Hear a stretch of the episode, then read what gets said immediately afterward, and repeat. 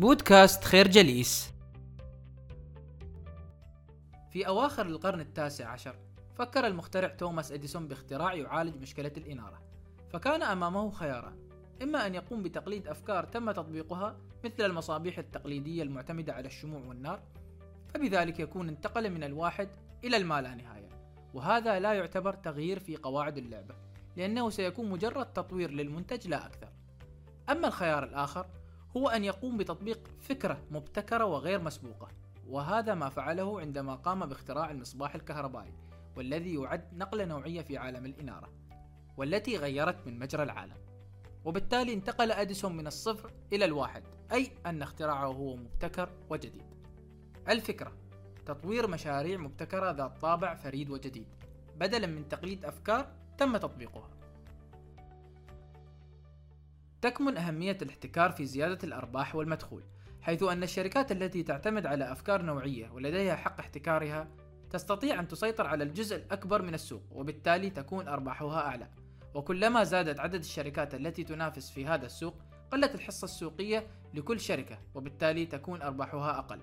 ولك أن تتخيل مدى الربح في سوق تنافسي عالي جدا. الفكرة كلما زادت التنافسية قلت الأرباح. في عام 1995 قامت شركة أمازون بإطلاق موقعها الإلكتروني وكانت سياسة الشركة تعتمد على التركيز على سوق بيع الكتب. وخلال فترة وجيزة استطاعت الشركة السيطرة على هذا السوق وأصبحت أكبر مكتبة لبيع الكتب في العالم. وبعد التركيز على هذا السوق قام مؤسس الشركة بتوسيع نطاق المنتجات التي يقوم ببيعها إلى أن شمل الكثير من الحاجيات الأخرى. الفكرة عليك استهداف شريحة محددة ثم التوسع.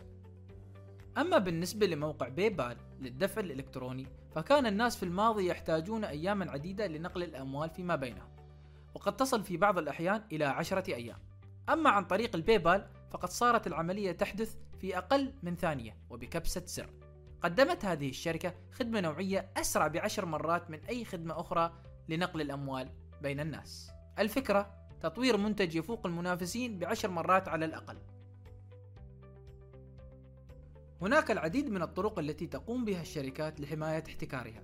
أحد هذه الطرق استخدام تأثير التسويق الشبكي، والذي يعني أنه كلما زاد عدد الأشخاص الذين يستخدمون هذا المنتج، زادت قيمة هذا المنتج.